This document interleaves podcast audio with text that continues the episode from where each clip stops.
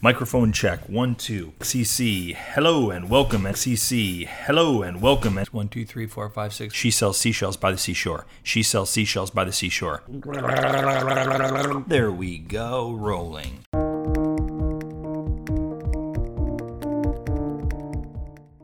What we want to do is remove the barriers that exist today for creators to come together, make valuable content, own their piece of that content, and derive the financial value when it goes out to market. Hello, and welcome to The Documentary Life, a show that sets out to inspire and inform you on how to best live and lead your own documentary life. I am your host, Chris G. Parkhurst, and this is episode number 42. And it is brought to you by Barong Films, proud creators of documentary film, the Documentary Life podcast, and the Documentary Academy, our industry changing A to Z documentary filmmaking program that will transform you into the documentary filmmaker that you've always wanted to be. Find out more at thedocumentarylife.com slash academy. So I come to you today, or maybe I should say tonight as I record this. It's Tuesday evening, and uh, I sit here in my hotel room, and I am in Klamath Falls, Oregon. And I'm betting that there are not many of you have ever ever ever heard of that town, let alone set foot here. Klamath Falls is about yeah, five and a half hours drive south of Portland, Oregon. And I happen to be here on the West Coast uh, for the next two weeks um, doing some shoots, doing some work here. And uh, it is a bit strange to to return to return here because um, as many of you probably are aware, about a half a year ago, actually maybe well over a half a year, year ago at this point, we sold house and and and and relocated from Portland, Oregon. Uh, Portland's a place that I had basically lived in for the better parts of 25 years. And so, yeah, it's definitely a bit strange suddenly now being, uh, I guess, a tourist in this town. Uh, I'm not, I say town now, but I'm not in Portland, Oregon at the moment, but uh, flew into Portland a few nights ago. In fact, this is the end of uh, end of day two on our shoot here on the job that we're doing down at Klamath Falls, and then we'll head back up to Portland for uh, for the next week to do a job there. But yeah, that's where I'll be recording uh, this podcast as well as next week's episode. So yes, I'm going to be in some different locations. Again, I'm now in a, in a hotel room, so you could certainly hear some of the traffic outside. Is it's possible, if not uh, one of the five children that happen to be residing next door to me. Um, yeah, so that's fun stuff. At any rate, let's uh, let's not waste any more time, shall we? Let, let's let's get into it. Uh, I would like to start today's episode off by reading a message that a doc lifer recently sent to me. I, I, don't normally do this sort of thing. I guess right out of the gate, uh, you know, usually an email, email or or social media post from a fellow doc filmmaker. You know, it's reserved for later on in the program. The you know the doc life, uh, the doc lifer community question of the week. But we're going to reverse the order a little bit tonight, and uh, and this message was was uh, sent me via our Instagram account, which incidentally is the the underscore documentary underscore life. The message came from a Tiyanam, and that's uh, T I Y A N A M. That's actually her Instagram name, Tiyanam, in case you'd like to follow her. I believe she's based out of Vancouver, British Columbia, in Canada, though I, I can't be positively uh, certain about that. She wrote, I listened to the Doc Life podcast on my way to work, and I, and I just wanted to say that your podcast is the best. It wasn't until I started listening to TDL that I realized actually working in the industry was a real possibility, and that a big part of making a doc is just getting out there and, and doing what you love. So thanks so much for inspiring me to get out there and do just that. I'm now working on a few different projects and have so much more confidence in myself. I hope that didn't sound self deprecating, just very impressed with TDL. Keep them coming. Pretty cool note, right? That kind of thing, it makes my heart soar and it helps me know that, that I'm doing something right with this show. You know, it, it drives me to serve you in better ways. The thing is, I'm now starting to receive these kinds of inspiring emails and social media messages almost on a daily basis. And, and, and that signals to me something even greater. This show is starting to inspire and motivate people all over the world and on a consistent basis. And more than that, there's something bigger at work here, bigger than this show. The podcast is certainly part of the equation, but, but I, I believe it to be more than the documentary life as podcast. I think it's about you as doc filmmakers, as a community that is starting to become more aware more motivated, more connected through this show. And it's about the films that you're creating, the documentary films that are your passion, and, and that are now starting to happen at an exponential rate. I'm not sure that this is that this is a quantifiable thing, you know, that there that there's a way to measure all of this effect and impact that I'm kind of referencing here or, or alluding to this show, you know, the you filmmakers, your films. I don't, you know, I don't understand the science uh, behind it, nor do I have a way to, you know, collect the data, so to speak. But if there's one thing that I've learned in my 45 years of existence, it's that I probably should 99.9% of the time trust my gut. And my gut's telling me that this show, this show's having an impact. And that the impact, it's even bigger than we may yet realize. I believe that the motivation and inspiration and information, however you want to describe it, you know, that we're all experiencing by this show is getting you out there to make your documentary films, or it's helping you get out there to make your documentary films. And your documentary films are very possibly, no, they're, they're very probably opening people's minds and hearts. No matter how big or small a way, they're creating some change. Your films are having an impact on others' lives. And slowly but surely, you are changing the world. Believe it.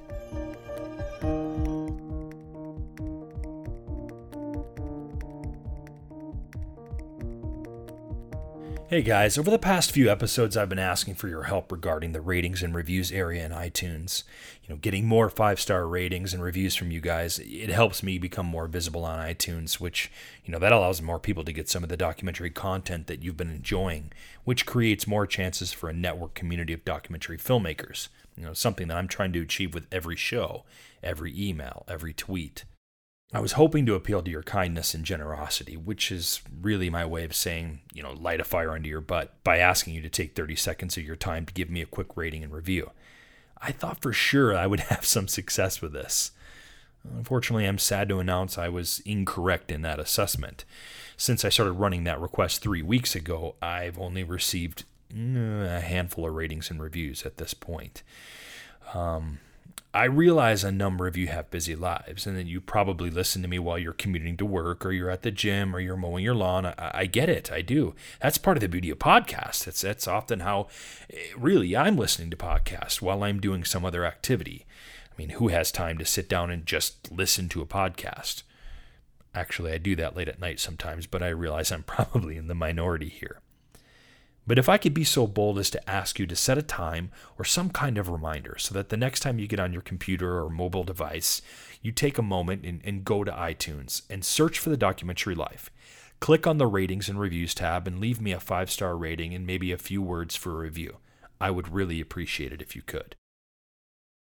For last week's episode, we spoke with first time documentary filmmaker Jennifer Brea about her film Unrest a film that takes a personal, then very global look at the illness known as ME or CFS, and how misconceptions and, and misdiagnoses surrounding this mysterious illness have not only caused great pain and suffering historically in patients who were often told that they were crazy and, and then promptly put away in institutions, and in fact is, is still happening in many ways today. Jen's incredibly powerful film is already making waves in the medical community and MECFS community, and its theatrical run has only just begun. If you haven't listened to the podcast yet, I certainly would highly recommend doing so. It's truly one of the more moving and inspirational conversations that we've that we've ever really had here on the program she talks about having a very powerful moment where she's been, you know, unable to properly describe verbally what she's been experiencing. She's talking to her physician, right? In fact, the, the doctor is merely sort of taking Jen's words and, and, and finding the best diagnosis that he or she is accustomed to giving based on Jen's words.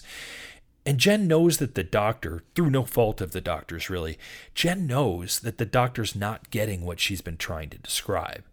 And then she remembers that she's she's recorded some of her episodes that she had recently had um, via her iPhone.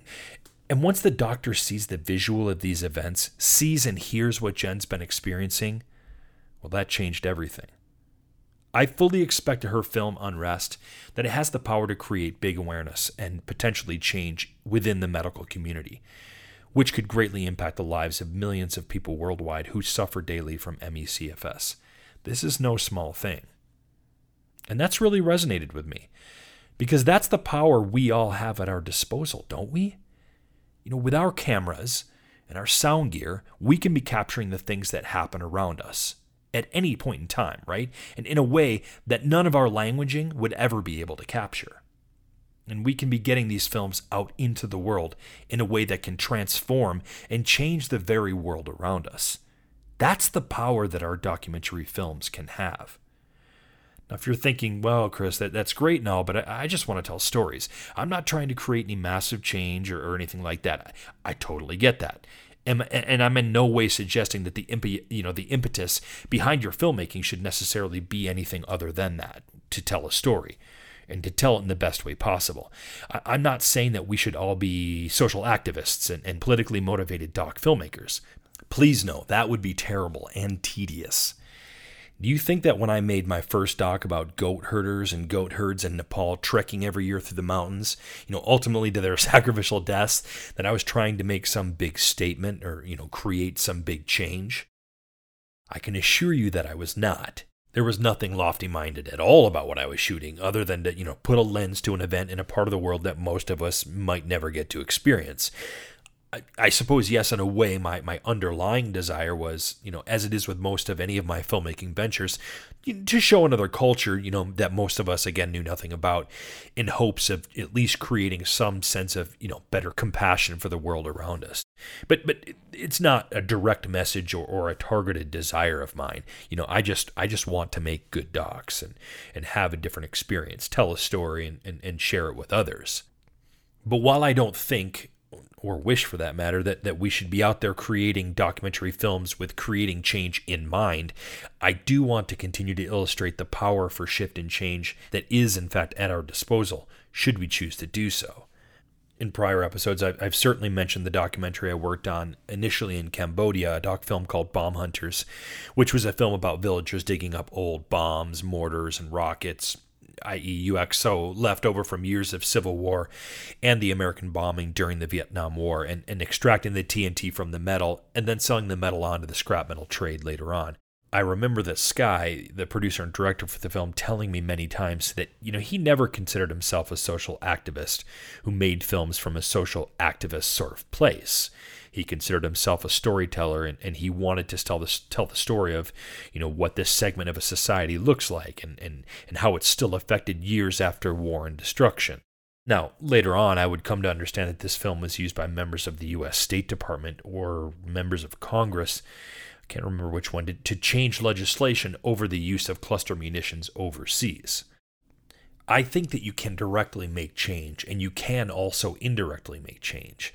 Even just the telling of stories, I think it naturally it creates some sort of empathy, whether it, you know, be to a type of person, a race, a culture, a country. Unless the protagonist is is this you know awful person it, it's pretty hard not to naturally want to understand where someone is coming from when you when you're watching their story right for instance, in the case of one of Barong Films' short films that uh, we did earlier this year called Fumi's Floral Shop, um, it's a film we shot in Portland, Oregon, about a 94 year old Japanese American woman and, and basically five generations of her family who had been running a local floral shop for 100 plus years. As part of her story, and, and really a part of American legacy for that matter, is her time that she and her family were taken away from Portland and forced to live in the internment camps during World War II. It's amazing to me how many Americans actually know little or nothing about this. These internment camps were, were set up all along the west coast of the U.S., and those of Japanese descent. Mind you, these people were Americans, but their ancestry was Japanese. They were effectively taken away from society and put into these camps where, where they had to stay until they were released after the war. Now, our film is not about this directly at all, but it certainly plays a part since this is a major part of her story. The film's really about resilience, since the shop at you know at, at one point burnt down while they were in camps. The, the shop was looted and, and vandalized. Family members died. Uh, today, the shop still exists in Portland as as Kern Park Floral Shop, and it's run by Fumi's granddaughter and great granddaughter. And again, the film was not about the internment camps at all. It was about family and, and the shop. but the internment camp played a part in the film. And watching the film, it's pretty impossible not to feel something deep down and sad, especially if you are an American, that these people were treated in this fashion. I don't think that Steph and I ever said, "Hey, let's make a film that opens people's eyes up, you know, to the internment camps in America during World War II." No, we, we were we were much more having conversations like we got to make a we got to make this short about this 94 year old Japanese American woman and and all of these other generations of Japanese American women in her family that that ran this cool shop in Portland. That being said, we also very much wanted people to see, you know, not only the resilience of this family and their shop, but also also to take note of how we treated Americans, our fellow Americans, not that long ago and yes, it, it did just so happen that we were making this during the time when when uh, Donald Trump was running for president of the U.S. and was busy shutting Muslims out of the country or, or talking about you know walls between the U.S. and Mexico. So we didn't shy away from people hopefully making parallels between you know what happened in World War II and perhaps what could still happen even today.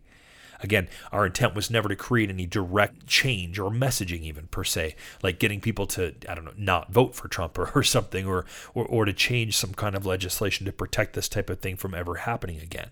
Not our intent, not why we were making the film at all. Our, our intent was certainly more subtle than that, and, and really seems to be the approach that I've taken with my films thus far.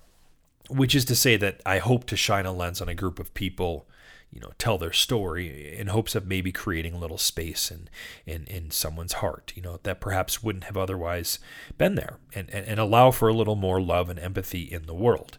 Call me a hippie whatever. Uh, but, but and by the way I'm, I'm only now putting my film intentions to words and, and it's really pretty interesting. I should probably be giving way more thought to this kind of thing. It, it makes me think of you know how Morrie Warshawski would speak of this sort of thing. And Morrie was on our program earlier in the I guess earlier in the year eh, or maybe later in, in last year. Morrie if you're out there, I, I, swear I'm coming around to your idea of discovering, you know, one's core beliefs and values, so so that I can certainly apply it to to future projects. But yeah, I think that's why I do films. I'm trying to create maybe some change, and again, it's in, in maybe in the hearts and minds of people, but you know, not not not such obvious change uh, I, I, want people to be opened up, I guess, and maybe just see that there is a whole wide world out there and, and that it's okay that, you know, hey, we don't all act, think, or live in the same way. I probably need to reel it in a little bit. I am going off on a bit of a tangent. At least I think I am. Some of you are out there, though, right? Some of you are out there making films to tell stories, and in the process, perhaps create a little bit of awareness, like like like I seem to be doing. Um, but there are some of you out there that are out there making films because you are directly hoping to move people to create some change that is most certainly, absolutely, definitely out there, right? You know who you are. I know for a fact that I have doc lifers like Michael Tintner or, or filmmakers uh, Lindsay Grazel and, and Dea Schlossberg, who are often who are both on. Uh, we have doc lifers here on the show, like uh, Michael Tintner, who I mentioned a couple a couple of shows ago, or, or filmmakers Lindsay Grazel and Dea Schlossberg, um, who were both in the show earlier this year talking about this. Who they're all directly putting themselves in the line of fire, if you will, you know, to try and get their story. You know, you guys, Michael, Lindsay, Dea, and and and, and many of you are out there that are listening to the program. I know you guys are out there filming really important stuff like freedom of the press infringements, uh, grave environmental issues. Uh, I've got one filmmaker, Beth, who, who, who she's working on her first doc about how popular American television in, in, in recent memory depicts the lesbian or gay communities, you know, in such a fashion that allows others to not to not feel alone or, or subjected to ridicule based on their own sexual preference. Um, I know that uh, Sophia, I've mentioned her a few times on the program. Sophia down in Costa Rica, she's doing a film about the first gay marriage, you know, in a country where it's quite illegal.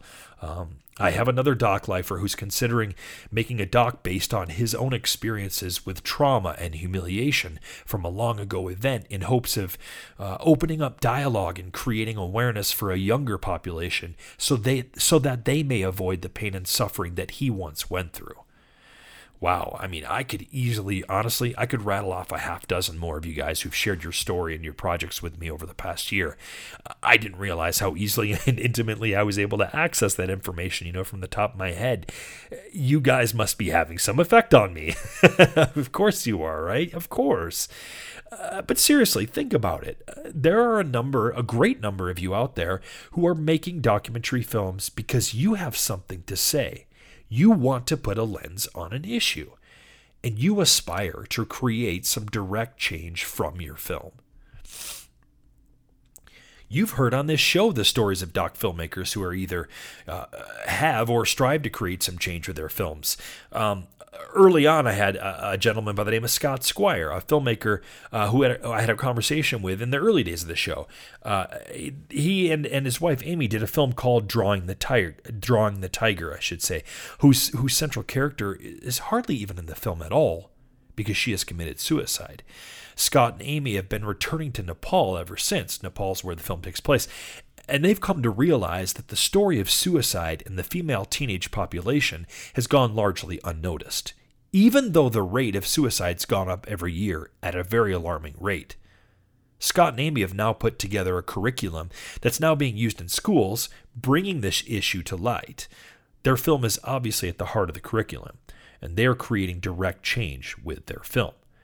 Filmmaker Brent E. Huffman was also here on TDL discussing his film Saving Mes Aynak about the race against time to, to save a 5,000 year old Afghanistan archaeological site from destruction by a, a Chinese state owned copper mining company. At the time of his filming, the site was it was set to be destroyed within months. This film has been out for a while now, and, and still the site, to the best of my knowledge, it remains intact.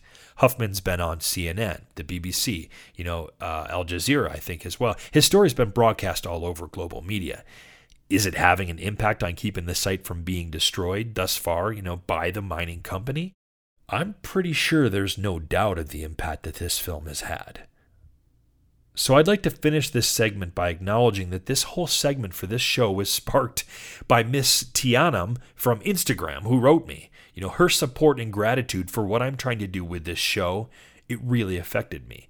And, and as I mentioned, it wasn't just Tiyanam. It, it's all of you who have been writing me since day one of this show. And, and as I also may have mentioned, I, you know, I'm getting letters from you guys on a, on, on a daily basis. This show is having a direct impact on you as documentary filmmakers, as doc lifers. And that's amazing. And it is wonderful. And I am so happy and thankful.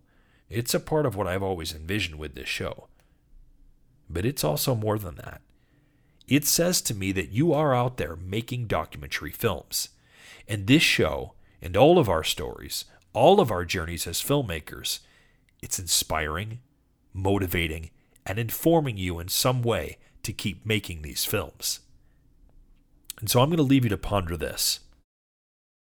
If this show is moving you to create more films, that means that there are more films out there for people to see, right? Which then means that there is that much more chance to move people, to open the hearts and minds of people from all walks of life and from all over the world, and to keep creating more positive change every damn film, one film at a time. When we come back from the break, we'll be speaking with longtime film industry professional Patrick McGowan, who makes no bones about wanting to change the world with his new technology and concept called BlackBox Global.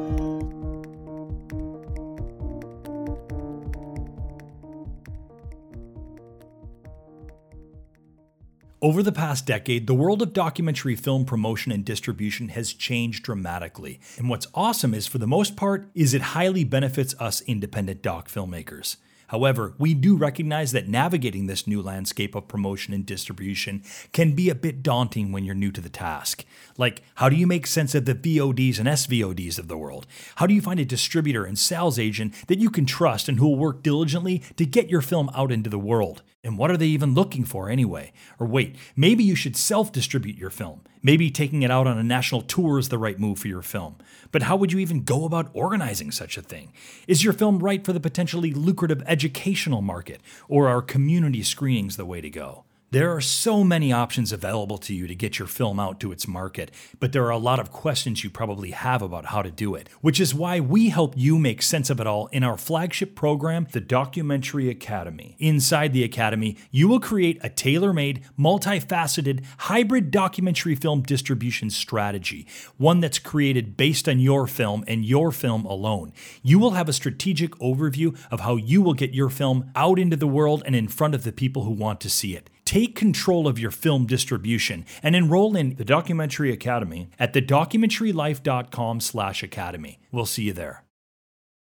My guest today is Pat McGowan. Pat is a uh, senior producer and director of In Motion, a production company and a marketing agency based out of Canada. He is also currently the CEO at BlackBox Global, a revolutionary startup in the global content creation and distribution space. Pat, it's uh, it's exciting to have you joining me today because uh, uh, we spoke earlier this week, and uh, what you have to offer is going to be uh, it's going to be incredibly valuable information for my audience. Well, thank you for having me. Pat, I think a great way to start today would be to get a little bit of background on who Pat McGowan is and, and eventually how In Motion came to be for you. I'm a veteran of the industry, and like a lot of other people, I fell into this industry and I fell in love. So I've had a almost 30 year love affair with media production. Started my uh, my media life as a musician, playing in a pop band. Right. Had a couple record deals go sour in the 80s. uh, I was a guy with the big hair and the keyboard rig and a saxophone, and you know uh, that led into uh, being asked to write some music for some documentary videos. Oh wow! Uh, in the 80s, and that was fun. And yeah. um, my my passion at the time was studio work. Okay. So I really liked the studio. I loved playing in the studio. I loved engineering. I loved producing. I loved collaborating, working with other creators to do something you know that's the the greater than the sum of its parts. Right. So I've always been of that ilk, where you know I, I never thought I should or could do everything, yeah. and and didn't. And I really love that clip that creative collaboration that happens. So really, that's kind of always been my my preference is to work with other people. Right. Led me to uh, going full time in audio post and uh, continuing to write music. And then I leaned more towards just the audio post and operations and became interested in business. And that led me into the picture side. Uh, and I was a, always a photographer, but I was I'm not a trained cinematographer. I'm basically self-taught at yes. everything that uh, and really just learned by osmosis and sat back and took it in and then tried it myself and you know managed to figure it out. So uh, i've been really lucky i have to say. I'm i'm i'm in my mid 50s now. I hate to you know spoil anybody that sounds younger because i'm not. But you know being blessed and being able to uh, do what you really love to do most of the time yeah. has just been a fantastic uh, thing for me so you know things were going along great uh, through the 90s and through the uh, the early 2000s, and we had you know had to adapt to a bunch of market shifts, mostly technological, less on the business side. Uh, business was kind of the same all the way through those periods of uh, of time, those decades. You say we. Are you referring to uh, colleagues that you're working with, or is InMotion a business at this already at this point? InMotion was a production company that I actually purchased with a group of, uh, of partners I who see. were like-minded folks in 1996. Prior to that, Okay. I owned an audio studio called Blue Turtle Sound. Yeah, when I say we, it's more in the in the the collective we. You know, just moving through with different groups of people doing different things, different business configurations, and uh, and really the big adjustment that had to take place for all of us in the industry was a technological one Hmm. Uh, in particular the arrival of nonlinear and the miniaturization of production equipment. Right, so right. that created, you know, probably the first, you know, the first real challenge that, that we had to adapt to. And we actually embraced those new technologies and uh, tried to stay ahead of the curve as much as we could. And uh, again, you know, hundreds of projects, probably thousands of projects over the years that I've worked on, uh, from you know uh, feature film uh, support work, Hmm. um, and really just had a great career, fantastic career. Hmm. Did some great work, excellent corporate stuff, advertising, even in training. And I, I was never, you know, I never had any barriers internally on what type of work I would do hmm. because I always had a particular challenge. In speaking with you earlier this week, you helped me understand what it is that uh, what the changes are in the industry that occurred. A number of my listeners may not be old enough to understand what happened and why, um, and then plenty of my listeners absolutely will. So, as a business owner, as a senior producer director for In Motion, tell us what happened, when it happened, and then as a result, what is the pivot that you make as a business owner? Basically, what has happened in the past three years, and it happened fast, is that a lot of work has gone client side internal. Let's just take an example of a government department that used to contract out to get all of their video production work done. Yes. They don't do that anymore. They're hiring people internally, they're hiring uh, younger people, they are tooling them. It's now cost effective for them to do that so that they've got readily available resources, human resources and technical resources to do what they do. Right. I have certain opinions about whether or not that's been good in terms of getting the work done well, which, as I've said, is kind of a focus for me. Yes. But the work is getting done. So there's less work for contracting companies that were previously being contracted to like my company InMotion. So what we would take a look at is we say, okay, why did that happen? Well, it happened for a couple of reasons. Uh, video became uh, ubiquitous. Uh, everyone says video runs the internet. Okay, okay, great. Well, what video and produced by who? Hmm. So automatically assuming, uh, and we, you know, we we actually fell prey to this thinking that wow, you know, all this this video on the internet, we're we're just going to be rolling in work. Of course, of course, myself included. Well, Did it work that way for you? Well, I would just say that a certain well, I mean, I can just come right out and say it. Uh, I have worked many, many jobs when we were based out of Portland, Oregon for Intel. And Intel has made a big change here, like you're describing, pretty quickly in the past couple of few years. And their video production is uh, so much of it now is happening in house. And they were bread and butter for a long time for, uh, for uh, a client of theirs who I did a lot of work for. I had 50 clients like that. Right. So three years ago, uh, and this is not a tale of woe. Okay, so listeners, no, it will there, not be. you know, this isn't a this isn't a sad story. This right, is actually right. a happy story. Yes. So this story has a happy ending. Right. But that's happening everywhere. That's happening in hospitals. That's happening in schools. That's happening in government agencies. It's happening in businesses. It's happening in high tech companies. It's happening everywhere. Yes.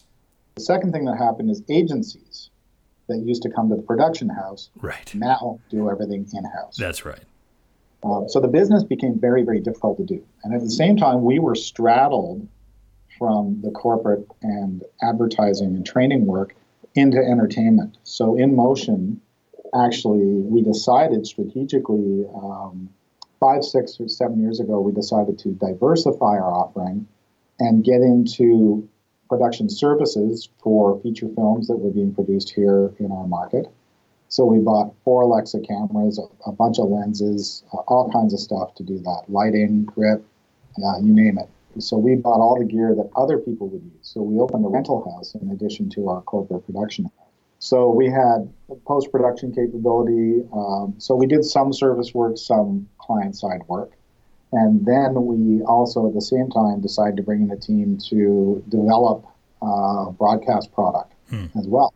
And we did very well with it. We actually had deals in the making, a couple of uh, MOUs in place, uh, one actual license granted for a very nice series in television, and uh, it all imploded pretty much at the same time. Due to all these so, forces that you've explained. Well, no, yeah. they're they're part of it, but the big force that caused the implosion was Netflix. Netflix launched its subscription service, right? And Netflix started putting out content. And Netflix, as did uh, as did Amazon. As well, Amazon's later later entrant. Right, right. And Amazon, by the way, I do believe will be the big game changer for all of us, which is why we really need to pay attention to this. Interesting. Okay, and we'll, and we'll, get to that for sure. So, so for me, uh, we were. Uh, I'm I'm not afraid to say we got flattened. Yeah. So the company was flattened. We had, you know, almost 40 employees. We had three offices in Ottawa, Toronto, and Calgary. We had a very, very rough, rough time, and it was extremely difficult. Uh, But anybody that's been through such an experience knows there's two ways to look at it. Yeah.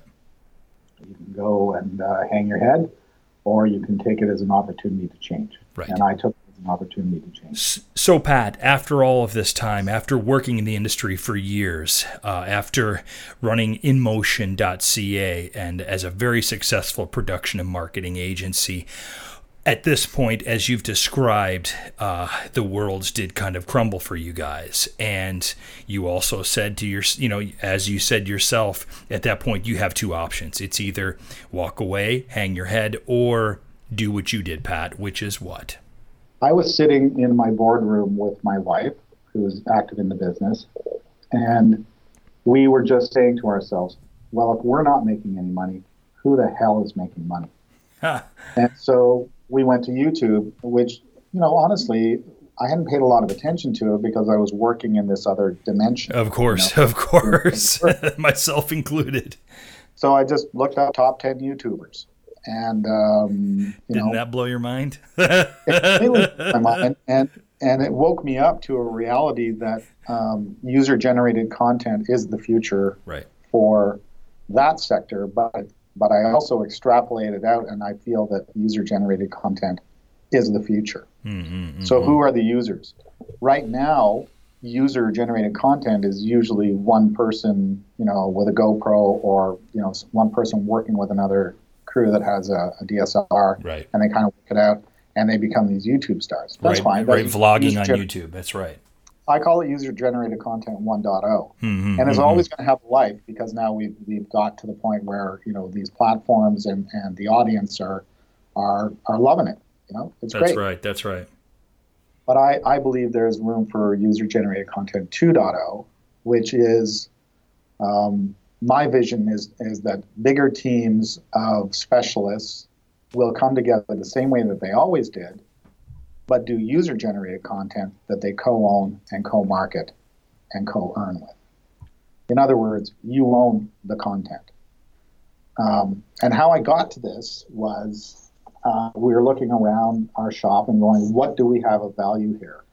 And I had always wanted to do stock footage uh, as a business, as a side business, and I just never got around to it.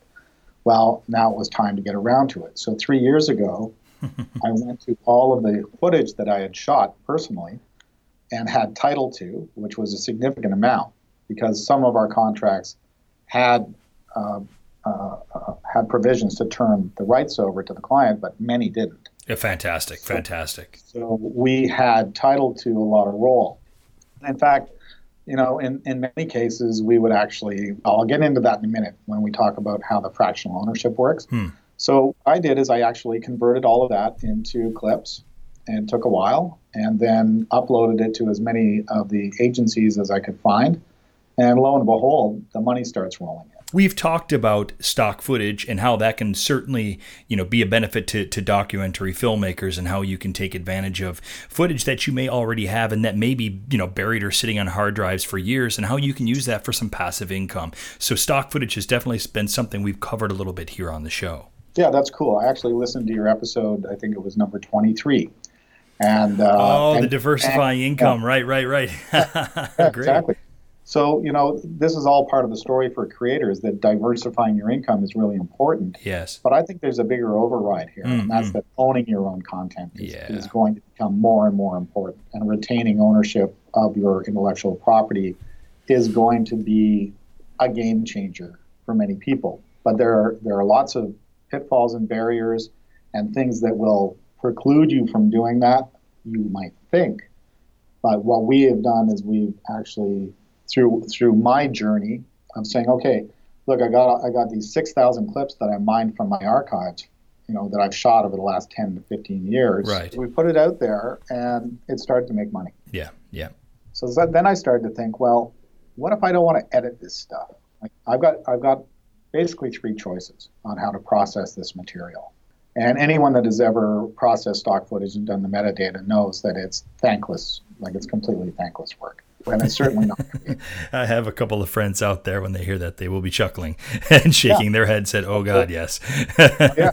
So, uh, so what happens then is people don't do it, So I, I want to, so my enterprising mind thought, well, how can we streamline this and how can we make this better for people that do own this footage or want to create new footage, Yeah. but they don't want to do the icky stuff of, uh, and editing it is great. I mean, editing is just editing, but adding metadata is, uh, it's, it's a clerical function that requires great intelligence because you need to be able to maximize the value of that clip in the metadata. Right. Right. That's really, really important.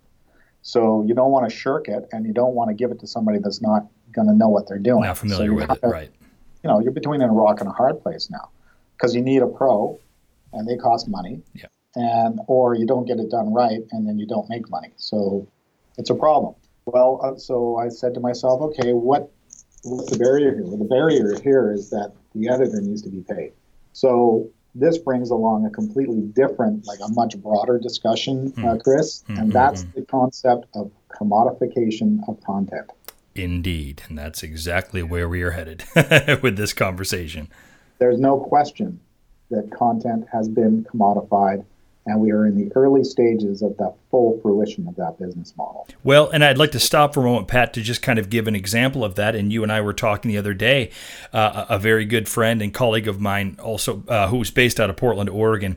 He's been a uh, photographer there for years, and um, and he has has used the stock photo agencies a number of times over the years. He's uh, he sells a bunch of stock footage like yourself or stock photography, I should say. And he was explaining to me how, how of recent years Getty has kind of changed the way that they do business now, and they're often simply hiring, you know, they're they're hiring these these these young guys who young guys and gals, I should say, who who come out of school and they're looking to get their first jobs, and you know, Getty will post an ad in a Craigslist or somewhere um, somewhere in a community and basically say, hey, look, we need uh, we need photographers or we need cinematographers.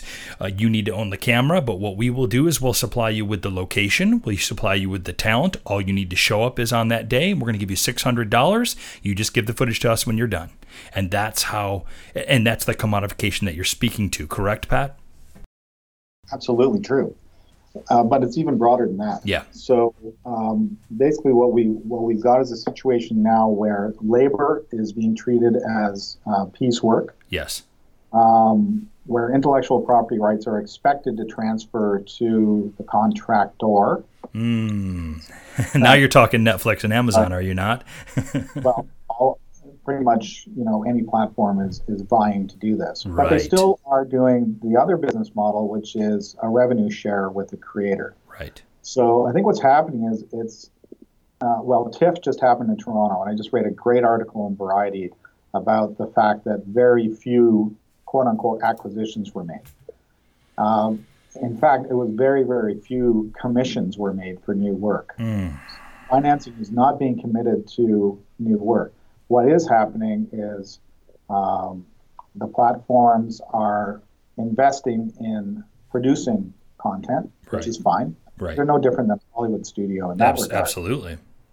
Uh, and that's fine. There's no, nothing wrong with that business model. But they also offer the other business model where they'll revenue share on finished work. So if you can, if you can have finished work put on that store shelf, and it's no different than a supermarket. Hmm.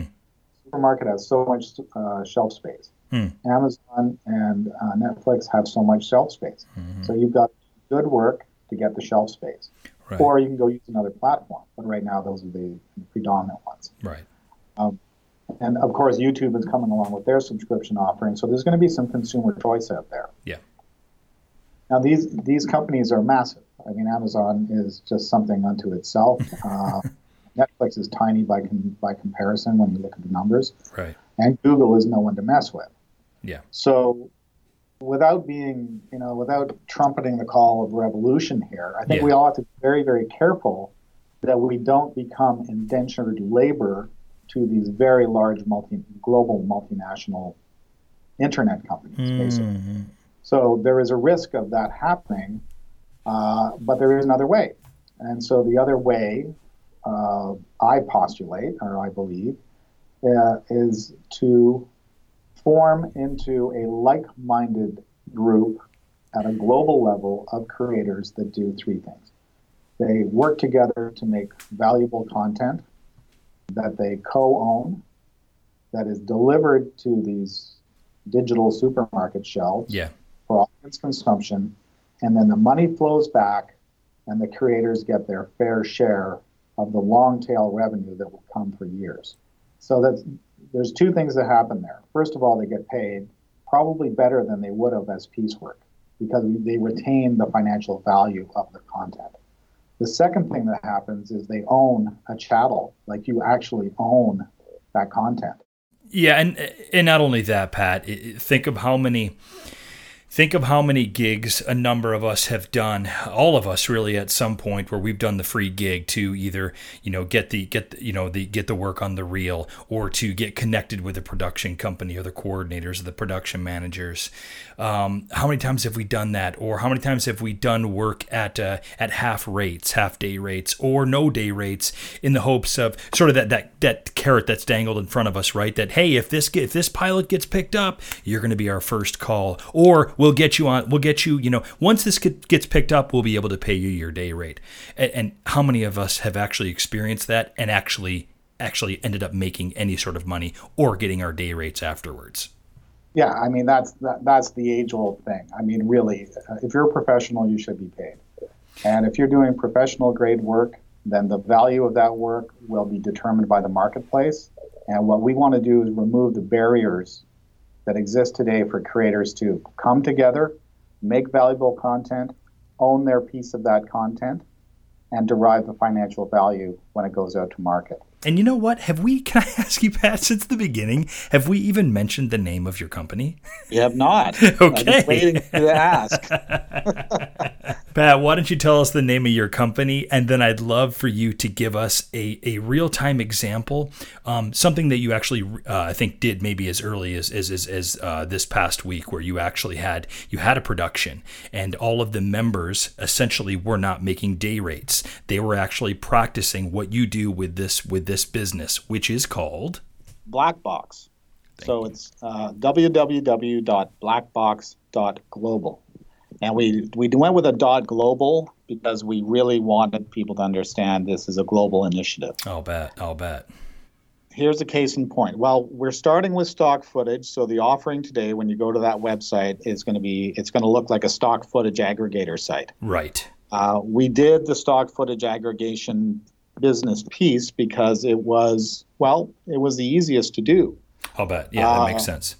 Because there are established, so remember we used the supermarket analogy earlier. So there are established retailers, Shutterstock, Pond5, Video Blocks, Dissolve, Adobe, and and more. Right. So what what we did is we said we're going to treat this like any other business. We're going to take product manufactured by our members.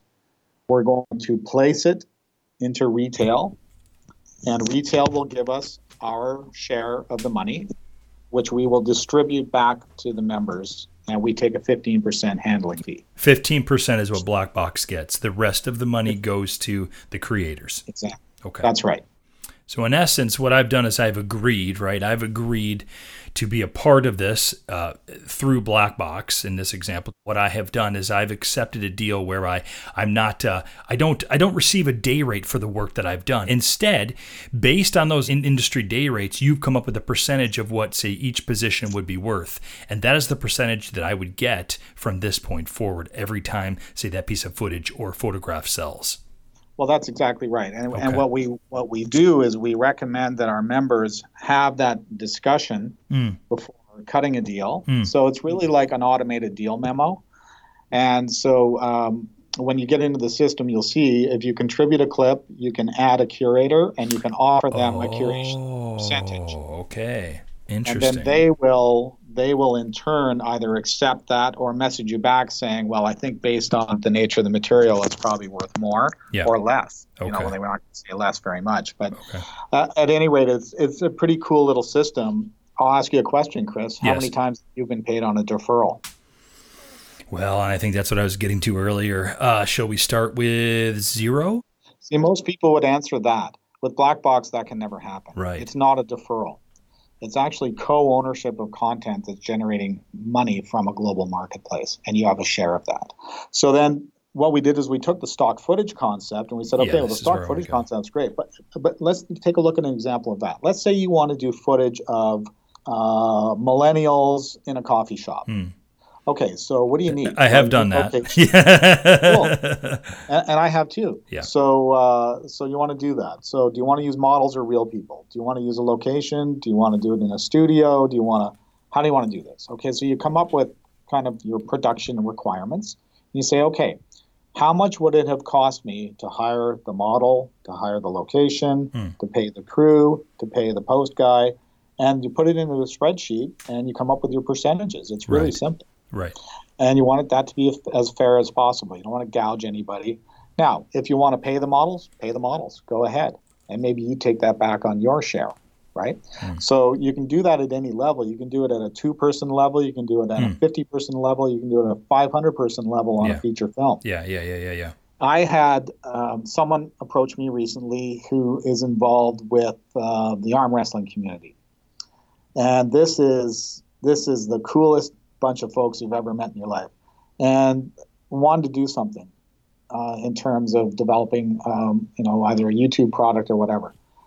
And I said, well, if we do it as a black box project, I think we can make this happen Hmm. because I don't, think, I don't think I want to go through. I, I just personally do not want to go through the aggravation of developing for television or developing for feature films anymore within the standard framework. And I'm why would you? Why, I mean, being an owner of BlackBox, having experienced what you did for years and years with InMotion, I don't see why you would why you would even consider doing it any other way. It's got to be the BlackBox way, I would think, for you. Right. So what we did is we said, okay, what do we need? We need six cameras. We need a studio. We need lighting. We need players. And these people are just normal everyday folks. Like it's it's grunt reality. It's raw. And uh, and then we need post.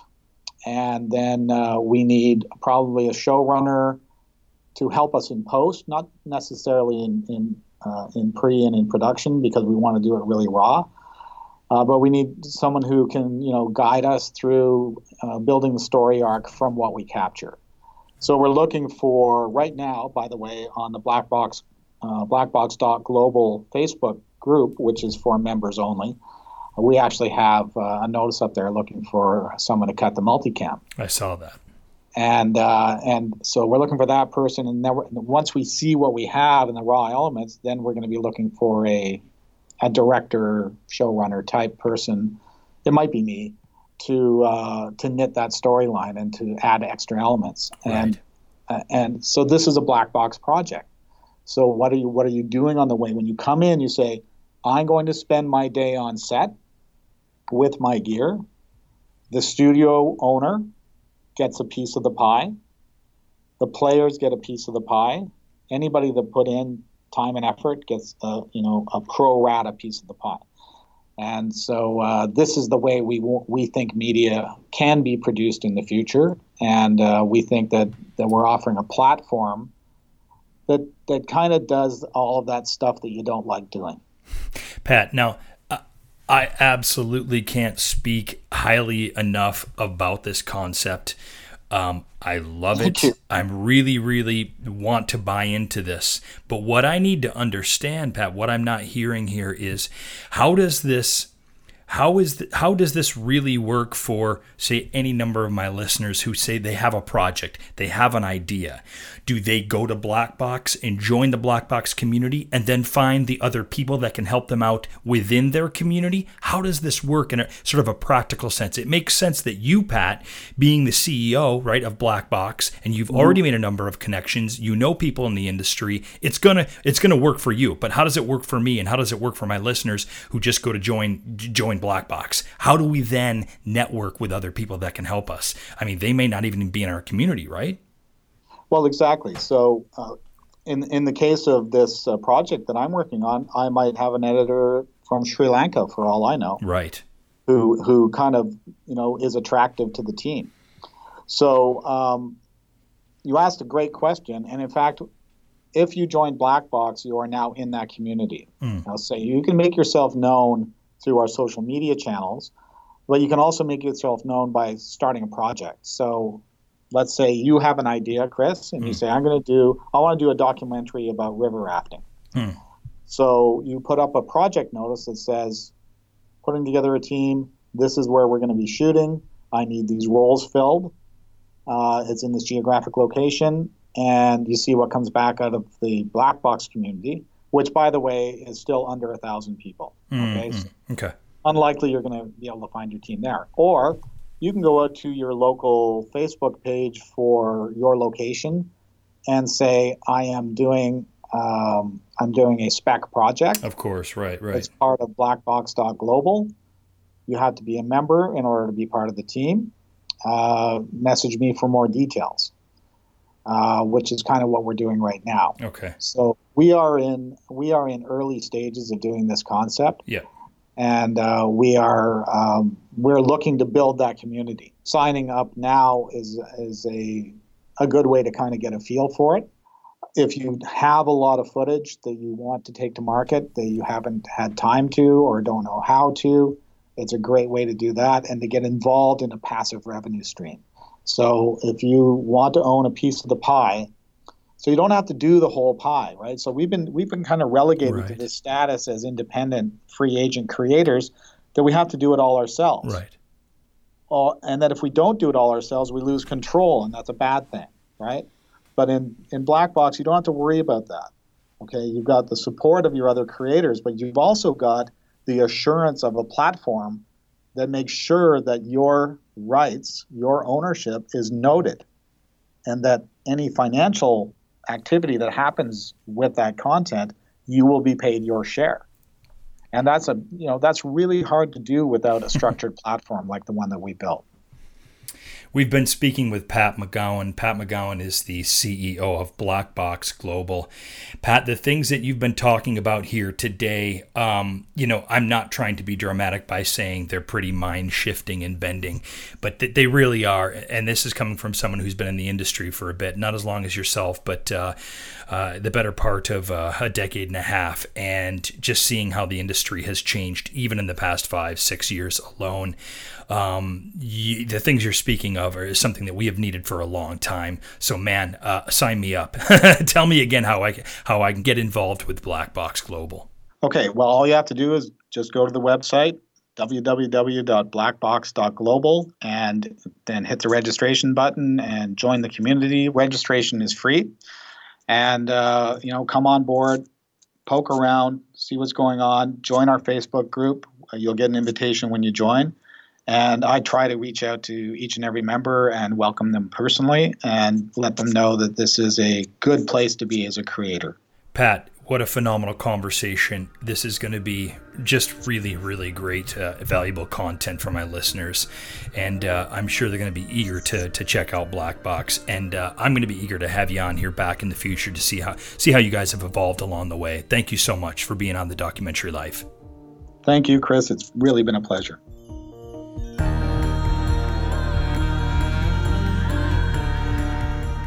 Don't forget, we'd love to have you join us in the Documentary Academy. Come and take a look at how we can help you make your best documentary film at thedocumentarylife.com slash academy. That's thedocumentarylife.com slash academy. Thanks for listening, and we'll see you soon.